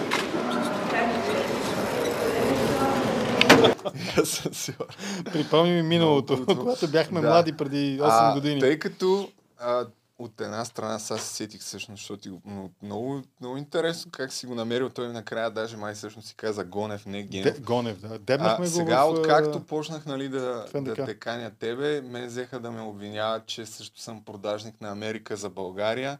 Та да те питам, Питай. твоите политически, има ли политическа партия, която седи за тебе? Аз много не съм проверявал твоето политическо име и много ама съм дължен сега. Аз да, имам, да ще бъда откровен, Видях с зелените нещо, че Да, си аз бил. съм един от няколко стотинте учредители на партия Зелен. На, тогава беше партия Зелените, после заради съдебни дела и така нататък стана сега напоследък се прекръсти на Зелено движение. А, като един от, от, от няколко стотинте учредители съм участвал един-два пъти в кампания, бил съм кандидат, бил съм мажоритарен кандидат, не съм успял, партията не успя тогава ни да спечели гласове. А, но напоследък така, разделиха ни се, не се намразихме, с много добри отношения сме с повечето хора, които останаха нали, в партията. А, според мен, по моя преценка, ни се разделиха политическите а, пътища и убеждения по една проста причина. Аз смятам, че а, екологичната тема, зелените политики могат и трябва да бъдат дясно консервативни и те могат да бъдат такива, а, докато сякаш, струва ми се, зелено движение е много по-близо до центъра. А, аз, да, мога да го мотивирам. Това нещо е въпрос на друг много по-дълъг разговор от няколко минути, в които ти отговоря. Имаш ли връзка с Да България? М, по-скоро, по-скоро, по-скоро при учредяването на Да България, една част от хората, които я учредиха, направиха всичко възможно да запазят в тайна от мен тогава, като член на неформалното сдружение, тогава гражданска формация протестна мрежа, направиха всичко възможно да запазят в тайна това, че работят повече от година са работили по създаването на партията. А, защо това е така? Защото според мен, по ред причини, но публичната обяснимата причина според мен е в това, че аз още по времето на протестна мрежа, когато е това клипче с Пеевски, а, няколко пъти имаше избори, сега по спомен няма да ги възстановя какви точно. Аз съм им предлагал и съм им казал, че ние трябва да използваме тази енергия и трябва да направим всичко възможно тази енергия, гражданска енергия, протестна, да се трансформира в политич, пол- положителен политически заряд. Хората, които учредиха Да България, част от тях ми казваха, това ще бъде нали, предателство срещу гражданските, нали, тук гражданската енергия не бива, не трябва и така нататък. А успоредно с това тайно работеха за учредяването на, а, да- да- на Да България. И в този смисъл, уви, колкото и да им се иска на критиците, освен а, внушения в тролски публикации да. и коментарчета, никаква друга връзка нямам с Да България, освен че познавам лично Аз те нали, питам, хората. защото и на мене ми става интересно. Познавам ги лично, да, с Христо Иванов си говорим на ти и други Да. хора нали, от Да България познавам. С Иво Мирчев нали, сме приятели, бих казал, запазихме приятелски отношения. Но нямам никаква... Даже, даже съм бил много често един от най-ярките им критици и същите тези, които евентуално биха казали нещо, са ме преписвали, когато съм бил критичен към Да България. Пик са ме И- цитирали, когато съм критикувал Да България. А, аз те поканих да участваме заедно в тази колаборация, защото голяма част от нещата, които гледах, ми харесват като позиция. Виждам, че има и какво да науча от тебе. И, но в същото време аз за Америка. себе си твърдя, че винаги ще бъда а, така опозиция, да се каже, и никога няма да имам някакво политическо... Дори да имам някакви политически симпатии, ще гледам да съм критичен и не бих си А, ако позволил поканя да... за вице-президент? Да, не, абсурд. Но не, не бих си позволил да, да получавам финансиране от политически партии. В този смисъл, Не, нямам. Получаваш нямам ли. Фундация Виж, това е- Америка това е- за това е, България, на- финансирала ли те? Така, политическа партия е едно, Америка за България да. е друго. С Америка за България не съм работил. Работил съм по други пр- проекти в неправителствения сектор и съм получавал по други посоки финансиране. Проекта, по който работихме, Бойкометъра с комитата, беше много успешен проект. Ови, не можахме да го запазим и да го задържим. 10 години. Ми 10 години, да. Точно 10 години, може би беше малко повече, 11 дори. Но с Америка за България не съм имал допирни точки и не съм получавал финансиране от тях. В крайна сметка това е Да. една културна фундация в България. Да. Действат няколко такива. Действат и леви политически фундации, и десни политически фундации, американските, германските има няколко. Това е друга действат. тема. Ако искаш, защото много време мина, Да. може някой друг Може път да, да ще бъде интересно да поговорим за това. Аз а, не искам и много да те задържам, защото ти пък имаш и лайв. Въпреки, Тази че вечер, сигурно да. пак откарахме час и нещо, ама какво да правиш? Добре, благодаря ти. А, и, И аз благодаря. и до неделя. До неделя, да, до неделя. Абонирайте се за канала на Асен Генов. Аз ще продължа с още някои неща, които ще коментирам. Набързо така ще кажа няколко думи за Лъчо, който в един фейсбук статус, а, основната тема на, на който беше, бяха наградите в... А, не, чакай. Набързо ще кажа няколко думи за Лъчо от скандал, който се изказа по, поя, по повод моя конфликт с Тото. Лъчо публикува наскоро един статус него във Фейсбук, в който коментира наградите на БГ Радио и направи там някаква връзка а, с мен. Преди малко видях, че го е изтрил, може би вече, или му е ограничен за приятели, нямам представа, но не го намерих. А, и последствие видях, че в а, техния подкаст канал са коментирали моя скандал с него и едва ли не изрази възмущението си, че съм се опитал да го поканя като някаква утешителна награда за това, че тото ми е отказал. А, Лъчо, поканихте, защото споменах името ти в, в подкаста и не съм искал толкова основно да коментираш какво съм казал за Тото и какво Тото си е, е коментирал за мен с Киро Брейка, а по-скоро да, да видя дали ще ти стиска да изразиш някаква позиция за войната и за другите теми, които преди известно време така бяха повод аз да се обадя действително разгневен и не особено спокоен в, във вашия канал, защото тогава ти не знаеше кой е виновен във войната между Русия и Украина и просто ми беше любопитно дали от тогава мине, може би вече един-два месеца, дали си разбрал какво точно казаха в техния подкаст. Сега набързо ще пусна и ще коментирам. И това... Спокойно и без много думи, защото Лъчо ме обвини, той не, не ме обвини, а констатира, че аз понякога страдам от логорея и това е напълно така. Аз говоря превъзбудено и нерядко казвам а, излишни неща. И защо тебе те канят в, това, в този спор, нали? При ами, защото от среща никой не им обръща внимание и аз съм един вид посланник. Да. Което е нормално, се очаква. Окей, okay, ама не, не, не е честно, защото какво да ходиш ти да кажеш? Да. Ти затова и не ходиш, да, защото няма смисъл. Да, държат сметка в момента, че няма да хода при Любо. Няма да хода. Аз не знам кой ти държи, държи сметка. Първо, никъде не съм казал, че съм те канил. Поканихте, защото е редно. А относно тото, но ти всъщност сега след малко ще си довършиш мисълта. Просто за да не го пускам цялото, ще погледна да скипнем излишните части. Те две-три минути са коментирали, не са говорили кой знае колко много. Мисля, че обясних защо те поканих. По-скоро ми беше интересно да си поговорим за случващото се около нас, а не толкова да те карам да коментираш тото и Киро Брейк. Ако викнеш някой на гост и искаш да чуеш максимално много неща от него, ще му играеш контра през цялото време и ще го караш се затвори или ще му кажеш да, супер, следващото. Как ще процедираш? По принцип е така, но ти наистина рискуваш хората, защото те само това виждат. Те ще да. кажат, аха, той мисли по този Ама, начин. По някой път въпроса не е какво се случва, що се случва. Ама тук нали, вече трябва някакъв, на второ ниво някаква мисъл да протече, за да... Да. Нали?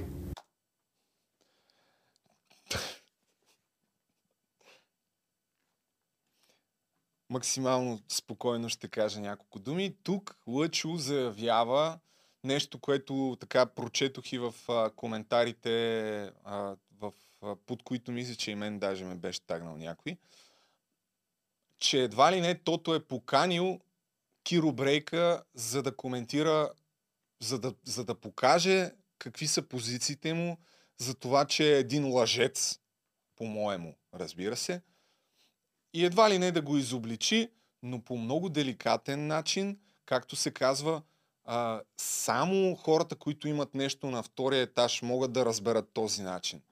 Ще си позволя да не се съглася с тебе, Лъчо, защото едно от нещата, които каза Тото, освен всичко останало, а, нали, оставям конформизма му, който имаше през цялото време, включително и когато се говореше за мен, но едно от най-гнусните неща, които каза Тото, е за войната в Украина и за това как той бил чул, че украинците в момента им било писнало от тяхното правителство и едва ли не се радвали, че руснаците идват да ги освободят. Ако имаше, според мен поне, някакво елементарно чувство за вина от този човек, дори да приемем, че не е знаел, защото аз се чух с Тото и той ми каза, това не е моята позиция, аз просто казах какво съм чул. Каква е твоята позиция, Тото? Ако реша да я кажа, ще я кажа. Окей.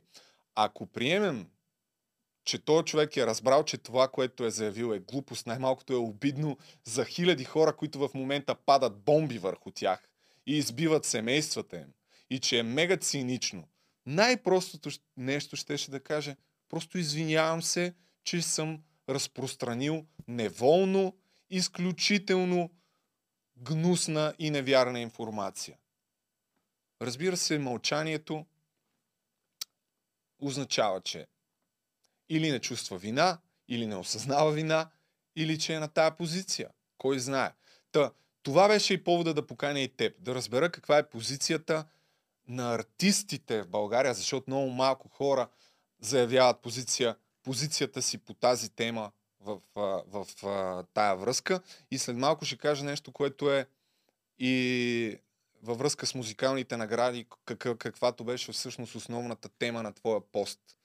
Но преди това да видим човека Лъчо, който на втория етаж, на втори план вижда доста неща. Нека само да чуем какво казва. Ми... Само момент. Да. 13, 33, 13. Така. Той, той не е брейкаджи. Слушайте внимателно сега. Човека с втория план. Само чуйте и се съсредоточете да мислите.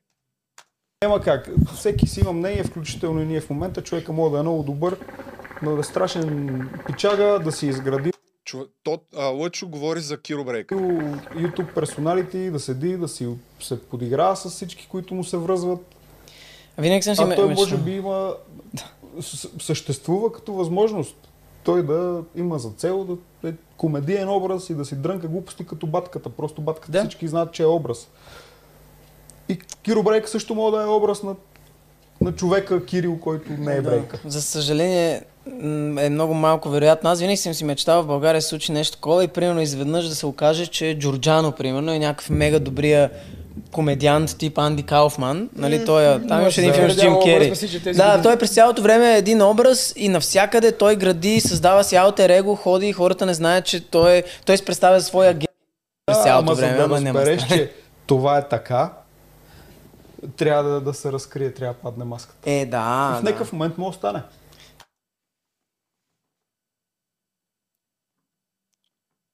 Лъчо подозира, приема, че съществува като възможност Киро Брейка просто да е един комедиант.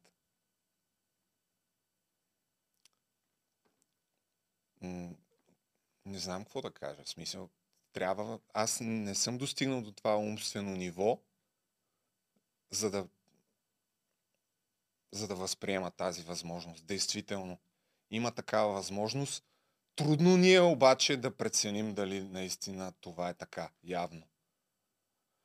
Но благодарение на хора като Тото, които много деликатно, без да опозиционират и да опонират на събеседника си умишлено, за да може да се разкрие този втори план и хората с нещо в главата да си зададат тези въпроси.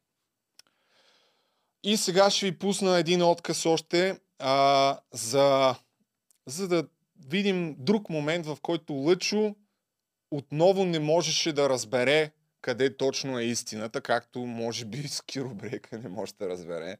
Не знам. Това съм просто в шок. Тук става въпрос за изключително така емоционалния разговор, който емоционалното ми включване в техния подкаст. Малко преди да кача видеото за, за Цанов, след като бях изгледал една камара глупости за него и за войната и така. Става въпрос за войната в Украина и Лъчо дава неговата гледна точка да чуем. Не, го, говорят и за другото. Ти, ти, Любо, имаш ли близки журналисти, които са жертви на режима? Преди малко ти казах ти е мнението? Много ясно, че съм песен на такива хора. Много ясно. Не, аз те питам друго. Ти имаш ли познати журналисти, изправили се против режима, които са пострадали? Ние тук въобще имаме ли нужната информация, за да можем да отсеем дали това не е опака пропаганда, дали... Аз лично, брат, често ти казвам, аз не мога да разбера коя пропаганда, каква е, къде има пропаганда и къде няма. А, е, е, е, това нещо, искам да го питам. Е, това искам да го питам. Може би... Е, е, в момента ми изопачаваш думите, но продължи. Ето, за това всъщност исках да те поканя, за това, че ти не можеше да разбереш кое е опаката пропаганда и може би смяташ, че трябва да имаме познати журналисти, за да ни кажат дали там се убиват хора и дали се води война. Та това беше повода на моята покана. Няма да коментирам повече, за да не излизам за да не влизам в а, моя лугорейски режим, който действително притежавам, въобще не го отричам. Но каква е връзката с годишните музикални награди, което е нещо много показателно за цялата ни артистична гилдия в България. Оставям на страна пародийни, непародийни или какви са били наградите на БГ Радио за 2020 година. Гост на тези награди беше този човек, Христо Грозев, който стана ясно, че един от хората, които са подхвърлили тази идея на създателите на БГ Радио да се направи такова, а, такива награди. А, такова радио преди там 20 години или колко. Та, Христо Грозев в момента по HBO Max върви един филм на Валмни, който той е главно действащо лице. Христо Грозев е разследващ журналист, а филма на Вални се разказва и доказват всъщност Навални е един от основните противници на Путин и този филм разкрива начина по който бяха по който беше разкрит не просто опита за убийство срещу него, а и извършителите на този опит за убийство. Много е интересен, съветвам ви, ако не отидете, ако отидете, ако имате HBO Max, да го гледате. Навални заслужава си изключително много да видите този филм, ще разберете много както за Путин и неговия режим, така и в някаква степен за този българин, който действително е а, в момента е изпълнителен директор на Bellingcat. Това е един разследващ сайт. М- даже бих ви препоръчал да гледате, има един подкаст с него. А, мисля, че е от Правосъдие за всеки се казва канала. Отидете и го гледайте. Не съм се опитвал да го каня, но бих го поканил изключително интересен събеседник. Та защо го показвам това? Защото единственият човек, който коментира войната в Украина на тези награди, беше той. Нека да чуем какво каза. А, да, тъжно е, че такъв филм трябва сега да е актуален. Филм за това как един изкофял от предозиране диктатор се опита да отрови всички, които не са съгласни с него и не го харесват. Също така е тъжно, че докато ние слушаме страхотна българска музика, само на 560 км от тук деца, скрити в бомбеобежища, слушат грохот и тътен на бомби. Но, както става ясно от самия филм, накрая любовта винаги трябва да победи. Тъжно е, Лъчо, че твоя, твоята дуетна половинка Тото, при положение, че убиват невинни деца и млади хора, бащи, той, той казва, аз чух че те в Украина им е писнало от тяхното правителство и сега се радват, че руснаците идват там. Тъжно е, че ти оправдаваш това поведение, може би, че не можеш да разбереш дали имаме достатъчно информация за противното и че по никакъв начин не коментираш нищо от това, което казах за Тото и за Киробрейка, ми говориш за някаква логорея, за това дали са му взели книжката, за това, че Киро Брейка можел да, да бъде комедиен образ. Тъжно е, че няма нито един артист в България, който да, да има някаква нормална, човешка позиция. Благодаря ти за вниманието. Това е тъжното. А сега ще кажа и няколко думи набързо за Киро Брейка, който, който е а, пик. То, Киро Брейка в главата на Тото съществува, на Тото, извинявай, брат, на Лъчо, съществува варианта това да бил комедиен образ. За мен това е доказано пик. А, кафявата преса в YouTube. Киро Брейка няма да пускам видеото, няма да, да си играя въобще да го търся. В едно от последните си видеа, тъй като съм кръстил мембарите на канала, които станат на YouTube канала ми, съм ги кръстил пионерчета, Киро Брейка заяви в своето си видео, че аз съм си чатил с 13-14 годишни а, в моята Дискорд група за мембарите. Защото мембарите съм, ми, се, съм кръстил самия там а, леер, не леер ми, как се казва, пърк, да речем, съм ги кръстил пионерчета и Киро вика, те пионерчета, знаете ли, това са на 13-14 годишни деца. Той Любо си чати с 13-14 годишни в неговия Дискорд. За такъв дебил става въпрос, разбирате ли. Дори не вярвам, че той може да е толкова тъп да го вярва това, но така, така работят кафявите медии, бе, брат. Те си пускат лъжи и глупости и ти после трябва да обясняваш колкото и да е абсурдно, че е истина. И на тях едва ли не това им доставя удоволствие. За такъв човек става въпрос. Нали? Другата тъпотия, която по същество вече ще коментирам, е а, за това, за биткоина. Киро пак позна за биткоина, че е пирамида. Ох, този човек е бавно развиващ се, но, но все пак ще му отделя още няколко минути. Нека да видим защо Киро Брека позна. Ако не знаете, цената на биткоин в момента се срина.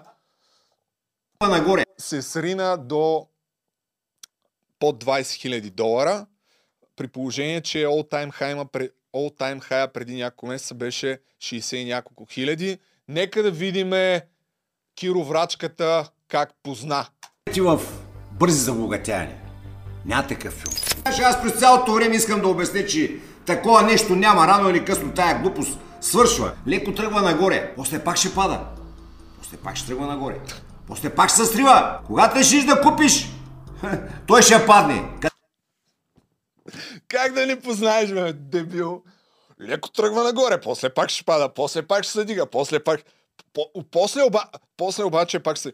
И, и след това. Аз казах ли ви? Казани, брат. В смисъл, казани. Ох, колко трябва. И, и накрая, нали, след като ви е казал, ви призовава да му дадете 6 евро, за да ви обясни как да спечелите пари. Сега аз като един глупав човек, който е в това качване и падане от 2014 година, ще ви кажа, че е абсолютно прав Киро Брейка. Да, то върви е така. Качва се и пада, качва се и пада. И това е ясно за абсолютно всеки, който някога си е купувал конкретно биткоин. Както и съм съгласен, че няма бързо забогатяване. Не, ако, тря... ако си вкарате парите и смятате, че ще забогатеете бързо, няма да стане. В голяма грешка сте. Но за хора, които не се интересуват от това нещо, сега смятам, че е изключително добра възможност да започнете най-малкото да се интересувате. А в моя, тъй като стартирам криптоканал, ето го, Любо Жечев Крипто, тази седмица ще кача първото си видео и мисля да говоря точно за това, за цикличността на пазарите. Ето, абонирайте се, няма нито едно видео още. Всички пазари, независимо дали става въпрос за акции, за криптовалути, без да съм финансов гуру и без да претендирам, че кой знае колко ги разбирам тия неща, но ще ви цитирам някакви източници, не повече да ви споделям моите знания. Ще ви обясня как работи цикличността на пазарите. Тя има различни така нива на, на цикличност и в момента сме, може би, в етапа, в който има най, а, така, най-добри възможности за инвестиция, но в същото време ентусиазма е най-нисък. Защо? Защото цената пада. А именно в тези моменти, когато цената пада рязко, тогава тогава трябва да се инвестира, а не когато цената е 80 хиляди долара или 70 хиляди и всич, във всички мейнстрим медии се коментира, появяват се яко ютубъри, които почват да говорят за това и се създава най-много хайп. Не, тогава е най-лошия период, в който може да купите. Така че не ви казвам отидете, купете и така нататък, защото това е плод на много други разговори. Първо, как, каква част евентуално може да си позволите да рискувате, защото това преди всичко е риск. Да си направите добре сметката, че ако вкарате тия пари, трябва да ги държите, по мое мнение, поне една-две години, без да ги пипате, без да се опитвате да търгувате и така нататък. Но започнете да се интересувате, защото това са периодите, периодите на криза са най-добрите възможности за инвестиция и когато то дебил излиза и ви казва не, не, доказа се, че е измама. Не, не, по-скоро си отваряйте те първа широко очите за инвестиционни възможности. Но разбира се, това са моите два цента. Вие мога правите каквото, каквото искате. Абонирайте се за канала Любожечев Крипто. Първо видео, в което ще говоря и точно за тя цикли а, на пазара. И така, преминаваме нататък. Казахме набързо за Киро, казахме за Лъчо, казахме за Тото. Завършваме, уважаеми приятели, с едни скамари в студентски град. Нещо, което ми пратиха на почтата. Няма лъжа, няма измама. Имаме и документални документи, видео доказателства. В парка в студентски град има скамари. Нищо изненадващо не е за пръв път. Някакви румънци, ако не се лъжа, мъж и жена, се представят за глухонеми и искат пари от хората. Ето. Го с камера, който се прави на глухоням и сега в момента жената ще му даде пари. Подписват се на някаква тъпа бележка. Ето, тук забеляза, че го снимат и след това ще влязат и в конфликт човека, оператора, не оператор силно казано, човек, който е снимал видеото, който ми го изпрати и ме помоли да го коментирам. Нещо, ако мога да направя. Викам, брат, какво да направя, освен да го покажа в подкаста, нали? Даже май ме видя, че го снимам, ама не ми пука. Камват хората. Така. Има това непрекъснато, предполагам, навсякъде в София сте срещали такива хора. Конкретно това не са българи. Само като му видиш физиономията, каква е мазна, е, тук се вижда човек, като поглежда към камерата, с тая причещица. Как е възможно? Какъв човек трябва да си, ето, какъв човек трябва да си да правиш толкова с елементарни измами, бе, човек? Колко пари ще събереш по този начин? 30 лева, 40 лева, 50 лева? Не знам. Накрая, ето тук го конфронтира.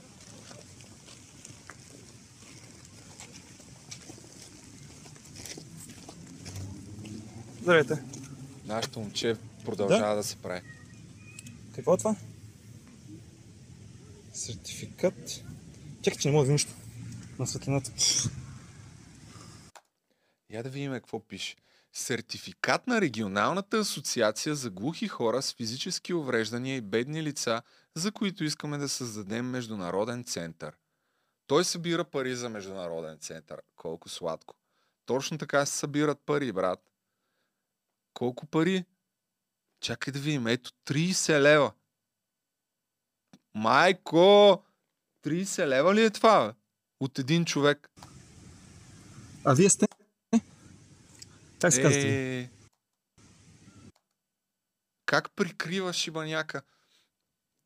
Маля, ако един човек му е дал 30 лева и надолу всички са му дали по 30 лева, мисля, че да, разбирам защо по дяволите лъже. Виж го. Измекяра гаден. Не, не, не. А, как се казвате вие? Значи тук що я видях там да си говорите с а, вашата жена. Вие се преструвате на глухоням. Да, вие се преструвате на глухоням. Не. А той глухоням, казва му, вие се... И, и той кима такъв някакъв, одобрително. Не, преструвате се на глухоням. Да, да, да, да, да, преструвате се на глухоням. Това знаете, че в момента е нелегално, което правите. Не, не, знаете, че е нелегално. Това, това е нелегално, което го правите. Вземате пари от хората. Вземате пари от хората за абсолютни глупости. За нищо. Вие вземате пари от хората за нищо. Не, не, не, не, това е, това е нелегално. Господине, това е нелегално. Опа! Опа, тук показва момчето, че е ходил на фитнес вече. Вие можете да говорите. И тук ще ми ударите телефона. Вие ме атакувахте, господине. Ехо! Господине, вие ме атакувахте. Вие ме атакувахте мене. Как се спира такъв? се обръща. пускам ви го просто, ако го запомните, този човек да, да не му давате пари, бе. Той дори, дори да е глухоням, аз не мисля, че имаш право така да събираш пари от, на, на пътя от хората. Някакъв, подпиши се тук, брат, и ми дай 50 ля. What the fuck? Нямаш право да... Особено за даренията там е толкова... Там се ска... следят нещата по-изкъсо, сигурно дори от а... чисто документално имам предвид. Иначе, че се правят непрекъснато измами, факт, но не можеш просто е така да вземеш едни пари. Това е нелегално, което правите. Знаете ли? Ще сигнализирам в полицията. Ще сигнализирам в полицията. Това е нелегално. Виж го как се прави. Ето ги с камерите двамата, мъж и жена. Най- Ето я, тук жената носи и тя папка, може би. Приятно от Румъния. И сега се изнизват, защото разбраха, че са хванати. Това е, уважаеми приятели, завършихме и с камери. Бах ти великия подкаст, какво да ви кажа? Розмари я няма, ако се чуете къде е. А, падна ни батерията, няма проблем. Розмари я няма, просто защото реших, че политическите теми ще ги обсъждам само с Асен Генов, тъй като, по мое мнение, Розмари не следи толкова политическата обстановка. И смятам, че по-добре ще бъде за разбирането от аудиторията, ако се говори с някой, който има дори по-близък поглед върху събитията от мен. Така че това е. Благодаря, че гледахте. Абонирайте се за канала. Ей, се забравяме, човек. Трябва да почна в началото да го казвам. Чао! Бахти Великия подкаст на езика на глухонемите. Пак да кажа, това значи обичам ви.